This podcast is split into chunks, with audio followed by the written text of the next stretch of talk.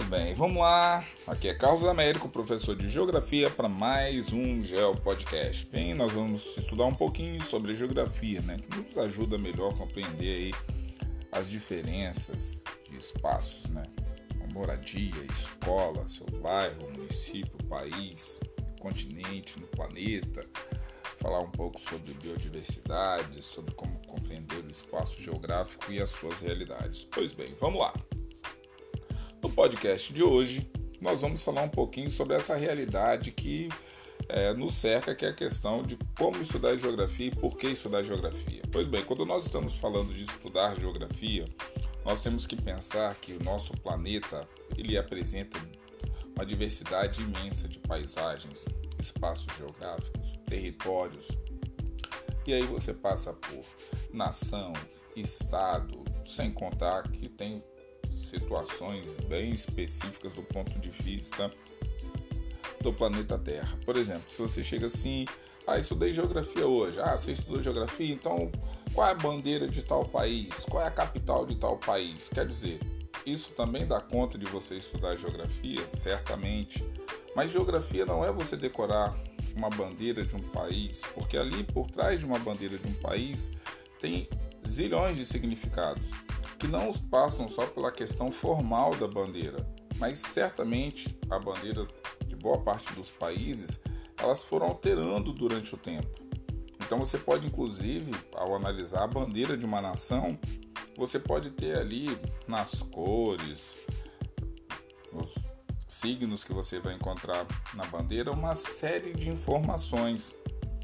Isso, ao você trazer essas informações, o que, que você está fazendo? Você está conseguindo entender a geografia. Então, estudar geografia não é uma questão pontual de saber algo perdido e solto no espaço geográfico, mas muito mais do que você, inclusive, compreender as diferenças que existem. Então, vamos lá. Quando você fala de diferença em geografia, por exemplo, vamos falar de zonas térmicas. Você vai falar da zona térmica polar você tem características ali que elas são muito parecidas. Baixas temperaturas, presença do gelo, tal. Só que mesmo numa paisagem de uma zona polar, ela apresenta muitas diferenças internas. Por exemplo, se você for para dependendo de onde você mora também no planeta Terra, se você for aí falar gelo, de gelo, baixas temperaturas, tal, você vai lá na geladeira, pega aquele cubo de gelo, tal. Para você o gelo é único. Só existe aquele gelo da sua geladeira. Se você, por exemplo, for observar do ponto de vista dos esquimós ou dos inuits, o que, que você vai ver? Para eles, o gelo não é só aquilo que está na geladeira. Eles podem identificar mais de 50 tipos de gelos diferentes. Aí você vai perguntar, mas qual a razão disso? A vida dele depende daquilo. Dependendo se ele estiver caminhando num determinado local, dele olhar o que está acontecendo com o vento, como que está acontecendo naquela paisagem, o que está por ali, ele pode simplesmente afundar no gelo ou não.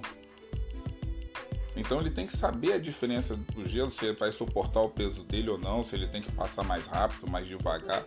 Então, para ele, a, a forma com que o gelo está caindo, o vento, a velocidade, se aquilo ali daqui a pouco está 10, 15 centímetros de neve no chão, pode se transformar em um metro e meio, dois metros, três metros e ele ficar preso no determinado local. Então é o seguinte, ele precisa entender o gelo de uma forma diferente do que nós entendemos no restante do planeta. E isso aí você pode entender de várias formas diferentes. Mas diferenças de lugares é só disso daí? Não. Por exemplo, eu estou usando o celular para fazer o meu podcast. Esse celular para estar tá aqui na minha mão passou por N situações. Num determinado momento ele estava como que? Como atividade primária. Ele estava lá na natureza. Atividade primária, extrativismo, tal, passou para atividade secundária, na indústria, na fábrica, pessoas ali que desenvolveram técnicas, tal, para pegar metal, vidro, alumínio, tudo. Conhecimento profundo de elementos químicos tal, conseguiu transformar aquilo ali num produto. Precisou de celulose, água, uma série de outros produtos tal, embalou setor terciário, venda, comércio, distribuição, olha só, vários lugares diferentes até chegar na minha mão. Até eu poder a um determinado local, comprar. Você passa por diferentes lugares em vários momentos da geografia. E essa especificidade que é importante da geografia, para você entender que você pode ter diferenças e vários níveis que você estiver observando. E você, como um bom aluno de geografia, precisa entender essas diferenças. Primeiro ponto que eu gosto de bater sempre é o seguinte: o ensino da paisagem. Independente de ser sexto, sétimo, oitavo, nono, ensino médio, faculdade, porque a paisagem sempre está presente. Você de repente aprendeu os princípios da paisagem lá no sexto ano. Elementos naturais, elementos humanos ou elementos culturais, como que se formam as paisagens, a junção, a junção das duas paisagens tal e aí você evolui. Quando você estiver trabalhando no sétimo ano, o que, que vai acontecer? O professor de geografia ou a professora de ciências, os outros professores, vão usar essa definição de paisagem, só que de uma forma diferente. Quando você estiver estudando o litoral, está falando o quê? De uma paisagem. Quando você estiver falando de uma grande cadeia de montanha, está falando de uma paisagem. Quando você estiver falando de uma cidade, você está falando de uma paisagem. Para você entender uma paisagem, pode estar tá no mapa, pode estar tá numa carta, pode estar tá num texto. Você está lendo lá e ele está descrevendo como ele estava caminhando na rua, se a rua tinha asfalto, se não tinha, se era bloquete, se estava um dia de sol, um dia frio, se tinha árvores para sombra. Olha só, ele está descrevendo a paisagem, está descrevendo elementos. Passou pela calçada, abriu o portão, entrou dentro de casa, foi correndo pelo quintal, entrou pela porta da cozinha. Então, olha só, ele está descrevendo a paisagem. Da mesma forma que ele está descrevendo a paisagem, ah, ele estava no shopping, subiu uma escada rolante, foi numa loja, saiu, descrevendo a paisagem.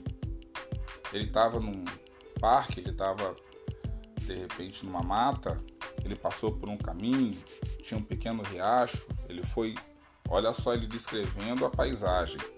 Então, quando você estiver no sétimo, no oitavo, no nono, o professor está lá falando sobre a Europa, paisagem mediterrânea, e ele está começando a dar características do clima, relevo, vegetação, do sul da Itália. E aí você começa a observar que você está voltando naquele conceito de paisagem. Junto com paisagem, você pode estar tá falando de território, de espaço geográfico, e isso é importante porque os estudantes geralmente pensam que estudou paisagem no sexto ano nunca mais vai precisar de estudar paisagem. Muito pelo contrário. Principalmente porque as paisagens elas se transformam.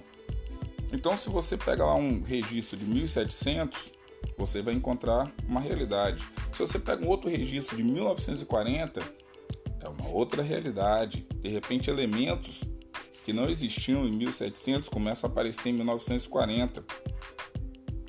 Se você observa em 1970, já tem outros elementos na paisagem. Aquela paisagem de 1700 já não existe mais, nem aquela de 1940. E aí Milton Santos vem com a definição de rugosidades, que são as marcas do espaço com o quê?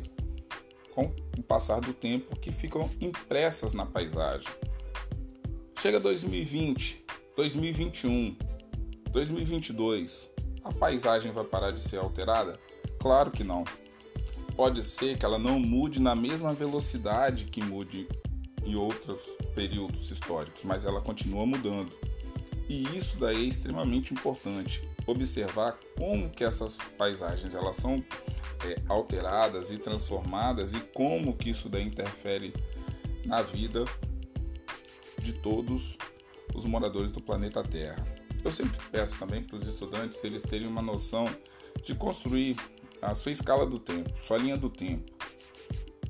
Você pode pegá-la de repente desde o Big Bang, ou de repente na surgimento dos seres humanos, você deve criar uma linha do tempo do qual você pode trabalhar vários temas. Então você tem que saber quais são os temas importantes para mim.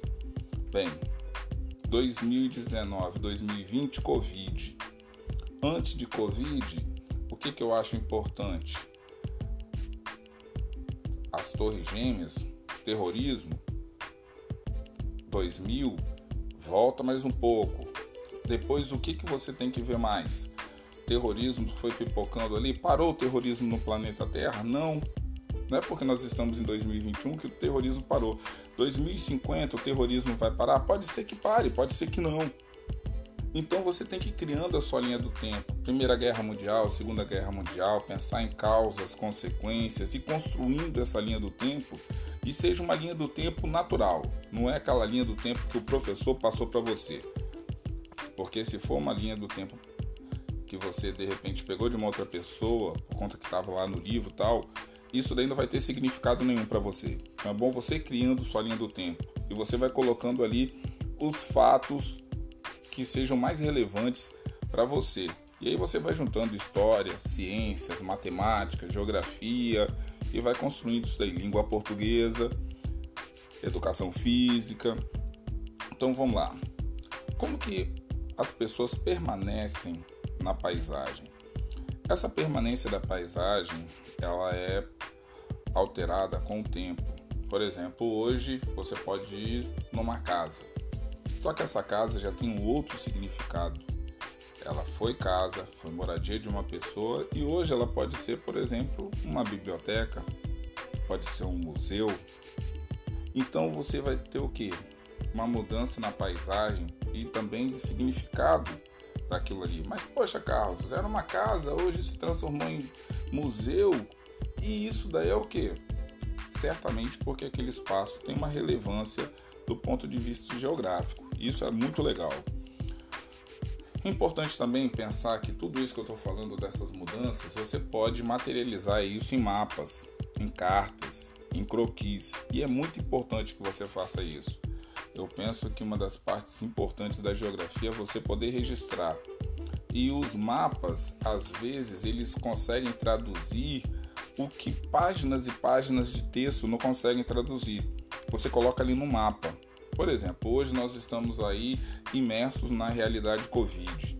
Então, eles usam cores vermelho, azul, cinza, tal, para demarcar situações, roxo, tal. Mas dentro desse espectro, tá lá, estão demarcando os estados que estão com altos índices de Covid, municípios tal da cor vermelha. Mas será que dentro daquele município, eles estão tirando uma média ali, os casos estão acontecendo mais num determinado local, no outro? Será que um município, por exemplo, vamos pegar onde eu moro, Vila Velha, Espírito Santo, região sudeste, Brasil. Vila Velha entrou num certo patamar do ponto de vista de paisagem. Será que todos os bairros de Vila Velha têm a mesma o índice de contágio está altíssimo. Mas de repente, em algumas áreas de Vila Velha, essa nuance está maior do que outras. Isso daí pode acontecer com vários eventos. Precipitação, distribuição de massas de ar, elas não funcionam no espaço geográfico da mesma forma. E os mapas, eles podem ajudar a materializar esses, essas diferenças caso você se debruce sobre esse tema. É importante também você pensar que quando você está falando de paisagem, você tem que pensar muito nessa parte de como se orientar no espaço geográfico. E aí você vai ter que recorrer lá às nossas linhas imaginárias, hemisfério norte, hemisfério sul, hemisfério leste, oeste, utilização de instrumentos como bússola. Hoje você pode baixar uma bússola no seu celular e você pode de repente traçar coordenadas geográficas, paralelos, meridianos e uma série de situações que vão te ajudar nesse movimento pelas paisagens. Então é o seguinte, eu vou terminando esse meu podcast aqui. Foi meio um preâmbulo de um tema que eu sempre volto e gosto de trabalhar com todos os meus estudantes. É importantíssimo que vocês amadureçam nessa compreensão de paisagem, espaço geográfico, território, nação, estado, como que essas fronteiras é, de conceito, elas vão permeando o nosso dia geográfico. Tá certo, galera? Um forte abraço, até o próximo podcast e nós vamos nos vendo aí. Vou tentar acelerar esse processo de confecção de podcasts. Um forte abraço, galera, e até o próximo.